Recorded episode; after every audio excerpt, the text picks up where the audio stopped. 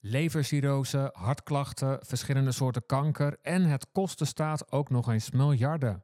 In deze Eerlijk over alcohol topic ga ik het hebben over de verwoestende werking van alcohol. Ja, voor jou, als je gestopt bent, dan is het waarschijnlijk heel fijn om te horen, want dat zal je alleen maar motiveren geen alcohol meer te drinken. En als je nog wel drinkt, dan ben je bij deze gewaarschuwd. Het is misschien wat schokkend wat je gaat horen. En je weet, stoppen of minderen, ja, daar kun je morgen mee beginnen. Hè?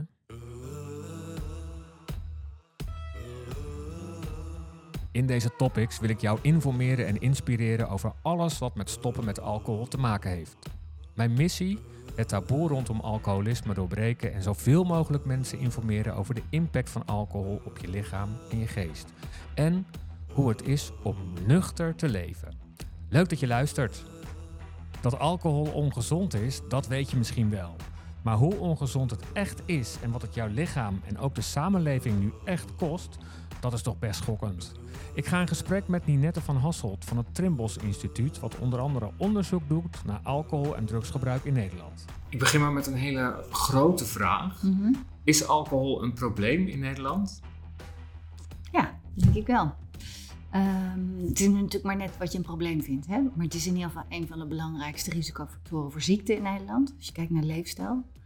En als je kijkt naar de maatschappelijke schade, dan zie je dat we zo 2,3 tot 4,2 miljard euro per jaar een beetje kwijt zijn als samenleving aan alcohol.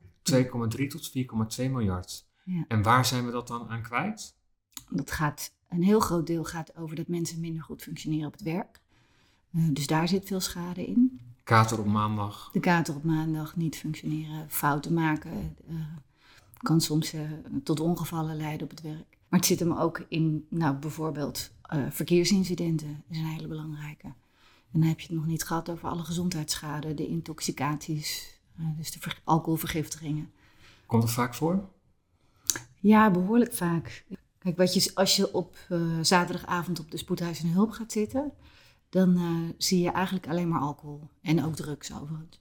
Ja, maar mensen die te veel hebben alcohol. gebruikt. Ja, veel letsel wat daarmee samenhangt. En dan gaat het voor een heel deel mensen die gewoon onhandige dingen hebben gedaan daardoor. Dus eh, van een fiets zijn gevallen, eh, dat is een, een deel. Ehm, een deel gaat over geweld. Ehm, en een deel gaat over verkeer. Maar dat zie je heel veel in het weekend. Ja, ja toen ook wel eens te denken, elke, elk geval van zinloos geweld tijdens het uitgaan begint, kan je bijna wel zeggen, voor 90% met een glas bier of, of, of een drankje. Ja, en, en dat zit soms in eh, dat mensen losse handen hebben. Maar ook, eh, je bent gewoon minder sensitief voor de dingen om je heen. Dus je, eh, heel veel van dat soort geweld start ook met mensen die zich bemoeien met iets... waar ze normaal echt wel de sensoren voor hebben dat dat niet handig is. Dus het is aan twee kanten eh, speelt alcohol een rol. Wat zijn nou probleemgroepen van mensen? Jongeren drinken heel veel. Eh, zo vanaf 16 jaar zie je dat eh, de meeste jongeren starten ook met drinken. En dan zo tot een jaar of 24 zie je dat het meeste alcoholgebruik is in die fase. En dan heb je een fase die eigenlijk relatief rustig is. Eh, dan is er nog wel een groep die veel blijft drinken. Maar op het moment dat eigenlijk er weer wat meer vrije tijd komt, vaak ook geld, zo vanaf 55 jaar, dan zie je ook weer alcoholgebruik toenemen. En dan daalt het weer op het moment dat mensen echt een beetje kwetsbaar worden. Ah, dat is, echt, eh, dat is de echte aftakeling. Dat is de echte aftakeling. Ja, en ook wel, weet je, dan zie je eh, ook dat het leven wordt, de sociale kring wordt wat kleiner. Er zijn wat meer, minder gezellige dingen. Eh, en dan neemt het weer af. Hoe, jo- hoe jong beginnen mensen, kinderen, in, ik noem maar gewoon even kinderen Mhm. in Nederland? Is dat in de, laatste, in de loop der jaren veranderd? Ja. Jonger geworden? Juist Nee, niet? het is ouder geworden. Oh ja? Het, het was eh, nou zo tussen de 12 en de 13. Oh, heel jong. Eh, was echt heel jong. Eh, Het is grappig ook hoe we daar nu naar kijken. Vroeger was dat heel gewoon. Dat je dan je eerste shandytje nam. ja, god, Eh, Shandy. Ja. Ja. En eh, inmiddels is het, geloof ik, 15,4 zo'n beetje. Ehm, en dan, eh, nou ja, eigenlijk vanaf het moment dat kinderen uitgaan, dan zie je gewoon dat ze echt wat meer gaan drinken. Dus dat is zo rond 16, dan is wel een heel groot deel wat al wel drinkt. Ja, ja, en het is ook belangrijk zo lang mogelijk te wachten. Hè? Dat is eh, voor je gezondheid het best. Ja, en we weten ook steeds beter dat als je, hoe later je start met drinken, ook hoe lager de kans is dat je een latere verslaving ontwikkelt. Dus als je voor je vijftiende begint, dat is echt, dan is het risico groter dat je later problemen ontwikkelt met alcohol. Dus dat uitstellen is echt heel, heel relevant. Ja. Weet je ook het onderscheid tussen Nederland en andere landen in Europa? Hoe, hoe, hoe doet Nederland het wat betreft alcoholgebruik? Ja, uh, ik kan het wel even bijpakken. We zijn volgens mij langzaam... We waren echt de zuipschuiten van Europa. Echt waar? Ja. Ik dacht Engeland. Nee, ja, ja, Engeland weet er ook wel raak mee. Uh, en sowieso die Scandinavische landen zie je dat die heel flink kunnen zuipen. Uh, maar we hadden een hele vroege startleeftijd, dus de eerste leeftijd waarop mensen dronken. En kinderen dronken relatief, waren relatief vaak dronken. En dat hebben al die maatregelen van de afgelopen decennia hebben wel echt uh, een rol gespeeld. In 2003 waren wij dus die zuipschuiten. Toen zijn er heel veel maatregelen geweest waardoor we strenger gingen controleren bij de kassa. En campagnes over dat, met dat kind onder het glas. Ik weet niet of je die nog weet. Uh, en dat heeft alles bij elkaar wel de, ervoor gezorgd dat er ja, echt wel anders met dat hele vroege alcoholgebruik wordt omgegaan. Ja, de kinderen beginnen echt wel later en zijn zich al wel bewust van de gevaren van alcohol. Ja, en kijk, wat je ziet is dat nu eigenlijk, uh, het blijft een beetje hangen eigenlijk al jaren zie je zo dat die startleeftijd niet verandert. Dus wat we wilden is dat kinderen echt later gingen drinken. Maar zo rond de 15, 16, dat krijg je niet voor, voor elkaar dat dat kantelt. En de theorie is een beetje, in ieder geval mijn interpretatie, is dat zolang je uh, zorgt dat die volwassen wereld en die uitgaanswereld heel erg op alcohol drijft en dat dat een hele belangrijke plek heeft, ja, dan is het voor kinderen ook heel ingewikkeld als ze uitgaan en feestjes hebben. Want dat is geassocieerd met ja, het hoort erbij. drank en gezelligheid. En dus die koppeling is al heel snel gemaakt in, uh, in dat hoofd. Ja. En ik denk dat je pas daar echt veranderingen gaat zien op het moment dat je die cultuur ook echt, ja, daar een cultuuromslag in krijgt. Ja, daar zijn we nog niet. Nee. Gaan we daar naartoe? Nou ja, ik denk dat we wel anders uh, aan het kijken zijn naar leefstijl. Als je kijkt naar uh, de kosten voor de samenleving van leefstijl, uh, die zijn echt enorm. Daar betalen we echt die gezondheidszorg. De kosten daarvan zijn straks niet meer te dragen. Zeker niet als je weet hoeveel mensen er straks aan een bed moeten staan. Die zijn er gewoon niet. Dus we zullen moeten zorgen dat we gezonder zijn gaan, gaan leven. En alcohol minderen hoort daar wel bij. Ja, ja vroeger toen ik uh, klein was, ik ben in 1974 geboren, toen stonden de sigaretten op tafel als mijn uh, ouders jarig waren. En dat is nu niet meer. Sterker nog, ja, er wordt bijna natuurlijk nergens meer gerookt. Zou het met alcohol dezelfde kant op gaan? Zou ook allemaal wel ons echt gaan beseffen dat alcohol gewoon heel gevaarlijk en ongezond is en dat je hem beter niet kan drinken? Nou, snel denk ik niet dat het gaat, want het zit zo diep ingebakken. Um, en je, eigenlijk zie je al, kijk, sinds mensenheugenis is er al, uh, zelfs dieren hebben behoefte Ja. aan eh, de, de druiven, de bessen waar worden. ze, die gegist zijn, waar ze een lekker gevoel van krijgen. Dus of je dat helemaal eruit krijgt, of je dat moet willen, kijk, dat, nou, daar moet je als samenleving denk ik naar kijken. Maar dat je er gezonder mee omgaat, het is wel, eh, nou, soms wel heel excessief. Eh, als je kijkt dat de eh één na belangrijkste doodsoorzaak bij jonge mensen eh, is dat ze onder invloed van alcohol eh, achter het stuur. eh dat is echt een heel belangrijke doodsoorzaak. En toen ik deze podcast ging maken, Mm. toen heb ik me ook verdiept in de gezondheidsrisico's van alcohol. En ik ben eigenlijk heel erg geschrokken. Want ik had echt zoiets van, waarom heeft niemand me dit eerder verteld? Waarom heeft niemand op de Mhm. middelbare school tegen mij gezegd dat ja, alcohol zo gevaarlijk is? Want je leest in verschillende onderzoeken ook dat als het nu zou worden uitgevonden, dat het bovenaan de lijst van verboden middelen zou komen te staan. En we doen allemaal maar of het heel normaal is. Ja. Het is iets heel slechts verpakt in iets heel moois. Ehm, wat zijn die gezondheidsrisico's? Ja, misschien wel eerst één ding over wat je zegt, hè, over dat het bovenaan zou komen te staan. Die studies die gaan over wat is de schade voor de samenleving van een bepaalde stof. En dan is alcohol, omdat het zoveel gebruikt wordt en omdat het ook zoveel schade aan anderen heeft, staat bovenaan. Ehm, maar het is als iedereen evenveel heroïne of weet ik wat, cocaïne zou gebruiken als we nu alcohol gebruiken, dan zou die verhoudingen wel anders Ah, oké. zijn. Oh, dat is goed Ja. om te nuanceren. Ja. Ja. Ehm, maar neemt niet weg dat alcohol een hele toxische stof is. eh, die ook nog hartstikke ingewikkeld is, omdat die zorgt dat je je ook prettiger voelt, Ja. waardoor die heel, heel aantrekkelijk is. En op heel veel verschillende domeinen invloed heeft. Er er zijn wel zes- 60 ziekten waar alcohol mee samenhangt. En dat heeft ermee te maken dat alcohol ook invloed op je weerstand heeft. En iedere ziekte, hoe beter je, ja, je weerstand is, hoe beter de kans op herstel, et cetera. Dus alcohol heeft op heel veel dingen invloed. Maar er zijn 60 ziekten eh, waarvan is vastgesteld dat dat echt een hele duidelijke invloed is. En de belangrijkste daarvan zijn kanker, wat we steeds beter weten, want nou, dat wisten we twintig jaar geleden nog lang niet zo goed. Eh, de relatie met borstkanker het is niet een heel groot aandeel, maar het zijn wel heel veel mensen die dat aangaat. Als je kijkt naar alle mensen die borstkanker krijgen, wordt 7,3% daarvan veroorzaakt door alcoholgebruik. Dat is een directe link. Is een directe link. En die is het meest ingewikkeld ook, omdat uh, heel veel uh, hoe heet het, soorten gezondheidsschade ontstaan bij hogere innames van alcohol. Dus als je veel drinkt. Bij borstkanker is dat al vanaf een glas per dag neemt dat risico toe. Nou, als je dan een ander voorbeeld even kijken, misschien wat ik zelf altijd, dat wist ik helemaal niet voordat ik met dit vak begon, is dat slokdarmkanker, bijna 45% daarvan wordt veroorzaakt door alcoholgebruik. Dus een hele duidelijke relatie. En ik zag toen ik even ging voorbereiden voor dit gesprek, als je drie glazen per dag gemiddeld drinkt, is dat risico 15% hoger op slokdarmkanker. Drink je zes glazen per dag gemiddeld, is het 60% oh, hoger. Dus hoeveel je drinkt, dat gaat ineens exponentieel omhoog ook bij die hogere eh, consumptie van alcohol. Nou, en dat soort dingen, ja, het, is, het, zijn moeilijke verhalen om te vertellen. Want niet iedereen is even geïnteresseerd in slokdarmkanker en het precieze risico. Maar het zijn wel dingen die je eigenlijk zou willen dat mensen zich wat meer van bewust zijn, inderdaad. Ja, ja dat weet je echt niet. Uh, als je dan kijkt naar de lever, dan zie je dat meer dan 90% van de mensen die langdurig overmatig drinken. En overmatig alcohol gebruiken, dat noemen we meer dan 14 glazen uh, voor vrouwen per week of 21 voor mannen per week. Die krijgt, daarvan krijgt dus 90% te maken met leververvetting. 30% daarvan krijgt met ernstige alcoholgerelateerde leveraandoeningen te maken. En dan heb je eigenlijk een soort oploop van, uh, je begint met leververvetting, dan ontstaan er ontstekingen, dan ontstaan er verhardingen van het weefsel.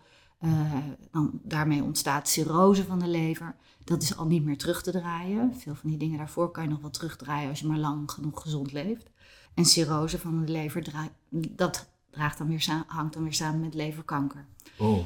Dus, wat, wat, is dat precies? Ja, een soort verharding van het weefsel. Okay. Um, Jeetje, ja, maar dat weten heel veel mm. mensen wel. Slecht voor je leven, maar dat het mm. zo slecht is. Ja. Want eigenlijk dan heb je het over bijvoorbeeld... Nou, ik ben een man, 21 mm. glazen gemiddeld per week. Dat is niet heel veel. Dat drink je best al wel... Als je twee avonden stevig uitgaat, dan... En ja. sommige mensen in één avond, ja. ja. Ja, ik zou dat dan in één avond drinken. Ja.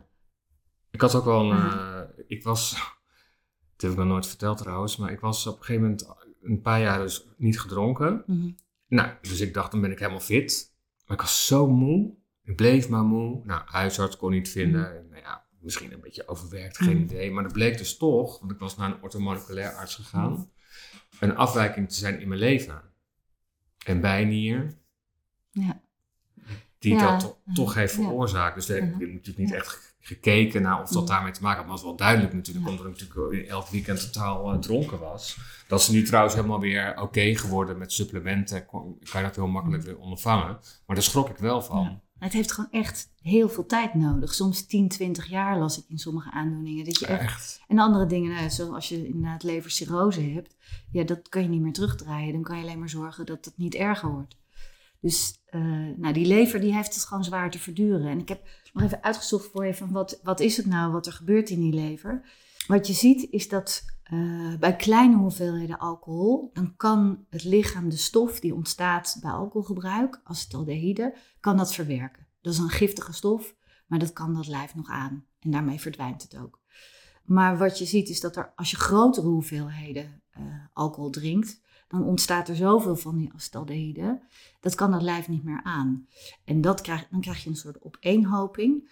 En die heeft gevolgen voor je DNA. Dus dan kan er, kunnen er DNA-beschadigingen ontstaan. DNA-beschadigingen? Ja. Want dat is eigenlijk wat kanker is, hè? een beschadiging aan de cellen. Van, uh, waardoor uh, dat, dat kan zich dan niet meer herstellen. Uh, en je ziet ook dus aan de ene kant dus dat het DNA beschadigd raakt. En aan de andere kant ook dat het herstel van beschadigd DNA, dat dat minder goed gaat. Dus nou, dat verklaart ook waarom er een relatie is tussen alcohol en kanker. Maar het zijn allemaal. ja, het zijn allemaal, weet je, het leven bij het leven horen risico's. Hè? Ja. En het zijn allemaal risico's. Maar het is wel heel duidelijk dat hoe meer je drinkt, uh, hoe groter die risico's. En je kan aan de goede kant zitten. Uh, maar ja, bij sommige dingen heb je wel echt heel veel mazzel. En als je met heel veel alcohol gebruikt aan de goede kant blijft. Nou ja, wat ik me ook niet realiseerde toen ik zelf nog dronk, is dat dat hele lusteloze en, en gevoel wat ik gewoon eigenlijk altijd had, dat dat daardoor kwam. Ja, want je lijf is eigenlijk constant aan het herstellen van verwerken van die toxische stof. Ja, dus ook op donderdag dacht ik, nou ja, eigenlijk voelde ik me weer lekker op het moment dat ik dacht van nou, we kunnen weer even lekker, een, we hebben een verjaardag, dan kan een flesje open. Ja. Nou, en waar heel veel mensen bijvoorbeeld ook zich niet van bewust zijn, alcohol denken ze van nou een nachtmutje, dan slaap je lekker. Ja. Slaap is natuurlijk super belangrijk voor je welbevinden. Ja. Um, maar alcohol zorgt dat je onrustiger slaapt. Je hartslag gaat omhoog. Ja, dus je, hebt, je slaapt wel vaak goed in, maar je gaat daarna heb je minder goede slaap. En uiteindelijk de kwaliteit van slaap, die zit hem in dat je inderdaad een goede nacht maakt. Niet dat je uh, op tijd inslaapt en op tijd wakker wordt. Maar wat er tussenin gebeurt. En dat wordt door, door alcohol beïnvloed. Ja. Er zijn hele mooie experimenten in barlabs. Uh, en dan zetten ze iemand, een acteur, wat je niet weet dat je met een acteur aan dat experiment meedoet. Um, die zetten ze naast jou en het tempo van die ander bepaalt jouw tempo. Dus als je dat soort dingen weet, dan ga je ook veel meer nadenken over je eigen drinktempo. Uh, en eigenlijk ga je heel vaak, drink je meer dan je van plan was, omdat je gewoon meedrinkt met de mensen om je heen. En interessant daarin is dat bijvoorbeeld degene met het hoogste drink, drinktempo, die is het meest bepalend voor het drinktempo oh, in de groep. Nou, dat soort dingen, als je er bewust van bent, kun je ook zelf wat meer je eigen gedrag sturen. Ja. Dus, Wordt gewoon getest, ook in Nederland, zo met acteurs en kijken hoe dat dan... Ja. in Nijmegen hebben ze daar een heel leuk barlab voor. Ja. Nou, eigenlijk als je kijkt naar wat zijn dan de, grootste schadeposten zeg maar, van alcohol voor de gezondheid, uh, dan noemen we al kanker. Uh, daarnaast hartziekten. Zeker als je veel drinkt, heb je echt meer risico, substantieel meer risico op uh, bloeddruk, verhoogde bloeddruk, hartfalen, nou, allerlei herseninfarcten, beroertes, et cetera. alle mooie medicinamen. Ehm, je hebt ook meer risico op dementie. Uh, en dat is best een ingewikkelde relatie. Langzamerhand weten we daar wat meer van. Uh, omdat er ook een beschermend effect lijkt te zijn. Maar als je veel drinkt, dan weten we eigenlijk steeds beter dat dat ook uh, een grotere kans op dementie geeft. En er is een recente studie geweest waarin bleek dat als je vooral veel buiten West bent geweest door alcohol, dat dat echt een veel grotere kans geeft. de blackouts. De blackouts op later in het leven uh, dementie ontwikkelen. Oh. Dus dat brein is gewoon heel gevoelig. Ja, en even voor de duidelijkheid, dan heb je het niet over Korsakoff, wat je krijgt als je heel veel drinkt. Dit gaat gewoon over, nee, nou ja. Nee, want Korsakoff is eigenlijk uh, omdat je lichaam minder goed in staat is om B12 op te nemen, wat een heel belangrijk ingrediënt is voor je lijf. Door dat B12 tekort ontstaat uh, Korsakoff. Dus als jij heel veel drinkt en goed B12 slikt, krijg je geen Korsakoff. Dus daar zit een andere relatie in. Um, maar het brein zelf wordt dus ook beïnvloed door, uh, door alcohol. Nou, en waar je dat ook, we weten, die mechanismen weten we gewoon eigenlijk nog niet zo goed, ziet, uh, zo, zo, goed. Waar je dat het meest scherp ziet, is dat als een zwangere heeft, tijdens de zwangerschap uh, alcohol heeft gebruikt. Uh, en er is nog bij heel veel mensen toch het idee dat het ene glaasje niet zoveel kwaad kan. Maar we weten veel te weinig over in welke fase van de zwangerschap het lijf daarvoor kwetsbaar is. Uh, en ja, alles wordt ongeveer aangelicht in je brein uh, tijdens die zwangerschap. Dus um, daar vind ik eigenlijk nog een van de belangrijkste dingen dat ik denk, gewoon echt niet drinken tijdens die zwangerschap. Uh, want nou ja, we, we, weten steeds beter dat je, je hebt vast fetaal alcoholsyndroom, maar je hebt ook allerlei minder heftige varianten daarvan. En dat zorgt gewoon vaak dat er eigenlijk een leven lang problemen zijn met kinderen die minder goed kunnen concentreren, uh, geheugenstoornissen hebben. Allemaal van dat soort dingen. En dat hangt gewoon samen met dat hele vroege alcoholgebruik. En dat is weet je, een leven lang ellende kan je voorkomen door tijdens die zwangerschap gewoon maar niet te drinken. Helemaal niks te drinken. Ja. Binge drinken, dat uh, hoor ik vaak ook. De mensen die mm. ik spreek in de podcast, die dan door de week gewoon eigenlijk in principe gewoon gezond zijn, maar dan hup, op vrijdagavond beginnen. Wat ik eigenlijk ook deed. Hoe gevaarlijk is dat? Want ja. Je zou denken, nou ja, het is maar een paar avonden in de week. Dat is anders dan elke dag een beetje. Maar ik heb ook wel eens gehoord dat het juist een enorme aanslag is op je hele systeem. Ja, nou dat is het. Uh, want alcohol is gewoon een toxische stof. Dus je lijf is bezig met herstellen. Uh, je ziet dat dat patroon van binge drinken ook wel heel erg bij een bepaalde leeftijdsfase hoort. Ehm, dus zeker als het blijft na zo'n 24 jaar, dan, dan vlakt het meestal af. Als je dan dat patroon aanhoudt, dat is zeker uh, heel zorgwekkend. Een jong lijf is ook nog waarschijnlijk in staat om meer te herstellen. Studenten bijvoorbeeld. Ja, ja. wat niet wil zeggen, want ik maak me soms wel zorgen over het alcoholgebruik onder studenten. Uh, ook omdat het vaak gepaard gaat met dat er ook nog andere middelen worden genomen. Uh, de combinatie kook en alcohol zorgt voor een extra toxische stof die echt heel slecht voor je hart is. Dus dat, uh, maar ook de interactie roken, daar is echt 1 en 1 is 3. Dus alcoholgebruik is niet goed, roken is niet goed, maar de combinatie is nog slechter. Dus dat is, is relevant bij die groep die veel binget. En je ziet eigenlijk bij alles waar het nou gaat over, of het nou gaat over rijden onder invloed, over uh, alcoholgeweld. Al die dingen nemen de risico's daarvan op nemen toe bij bingen. en ook heel veel gezondheidsschade. Dus het is leren ook een beetje doseren, is wel echt de moeite waard met alcohol. Ja, en dat is vaak zo moeilijk, hè? Want je hebt de hele week gewerkt en ja. de vrijdagavond begint vaak al in de middag met een borrel. Ja. En dat zijn dan toch van die momenten dat je dan uh, jezelf een soort van tractatie geeft. Ja, of je dat dan wekelijks doet, of twee weken, of één keer per twee, twee keer per week, of dat je dat één keer per maand, weet je, dat maakt ook allemaal uit. Maar ik denk wel vaak, er zit, we zijn in de, in de opvoeding heel erg bezig geweest met eh, zeggen, het mag niet tot een bepaalde leeftijd. En we zijn vergeten dat op het moment dat het wel mag, dat kinderen ook echt moeten leren omgaan met alcohol. En hoe je dat handig doet, dat, dat je leert doseren, dat je leert kijken van ja, hoe hard drinken de mensen om me heen en wil ik zo hard meedrinken? Uh, hoe voel ik me de volgende ochtend en wil ik dat wel? Eigenlijk wil je die koppeling in je eigen systeem niet hebben. Dus leren dat het gewoon echt heel gezellig kan zijn uh, met gewoon twee glazen, dat, daar doe je jezelf een enorm plezier mee. Ja. Maar goed, de sociale druk die uh, zegt iets anders. Ja. ja. Is alcohol zo'n enorme dikmaker? Ja, veel meer dan wij, zelf eigenlijk ook. We wisten wel dat er een relatie alcohol was. Want alcohol is suiker. En ik heb hem wel eens laten vertellen dat een glas wijn 120 calorieën is. Dus, dat dus een fles is dan, nou ja, dat is 106, 700 calorieën. Dat is eigenlijk wel een flinke maaltijd al. Ja, dat, uh, dat speelt een rol. Maar alcohol doet nog iets anders. Heel veel mensen zie je ook met alcohol dat ze denken: Oh, ik wil niet uh, te dik worden van alcohol. En dan gaan ze aan de vodka, omdat oh ja, daar relatief weinig uh, calorieën in ja. zitten. Maar de grap is: dat is niet het enige wat er gebeurt. Um, allereerst kan alcohol je eetlust doen toenemen. Dus je gaat eerder aan de chips en dan weet ik wat, omdat er een soort koppeling zit. Weet je, dat zie je ook. de snackbar laat s'nachts. Dus ook, je hebt minder wilskracht als je heel veel hebt. De volgende dag ook heb je echt zin in vettigheid. Dan heb je zin in vettigheid. Dus nou, dat, die koppeling is er. Sommige dingen horen ook in je hoofd vaak bij elkaar, van inderdaad de, de, nootjes of de weet ik veel wat. Dus daar speelt het een rol bij. Maar wat nog veel belangrijker is, is alcohol zorgt ervoor dat je lever een andere prioriteit heeft. Dus die lever die zegt, hier komt een hele gevaarlijke stof in binnen. Ik ga alles op alles zetten om dat te verwerken. En de verwerking van vet krijgt daardoor minder prioriteit. Ah, want dat doet je dus lever je komt meer aan. En je komt precies meer aan in de onderdelen van het lijf, rondom je, je buik, waar dat ook echt heel ongezond is. Dus het heeft, gaat niet alleen maar over calorieën. Het gaat over veel meer. En het leuke is dat wij eigenlijk dit nog eens beter uit zijn gaan zoeken... naar aanleiding van jouw aflevering met Jan Heemskerk. Ah. Uh, omdat uh, hij zo mooi vertelde over dat hij zo enorm was afgevallen. Ja, ja. Dus we zijn ook aan het kijken of we in de aanpak rondom gezonde voeding meer aandacht voor alcohol kunnen besteden.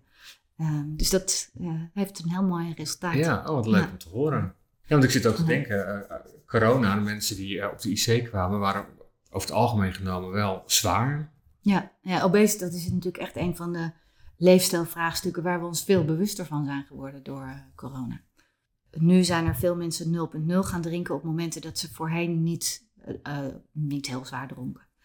Uh, dus de vraag is of ook de mensen die echt stevig drinken, waar natuurlijk toch, toch echt de problemen zitten, uh, of die het ook helpt. Of dat juist alcohol er meer gaat bij horen. De, ik denk dat we, we moeten dat nog wel echt beter ah, gaan ja. in beeld krijgen van wat doet het nou.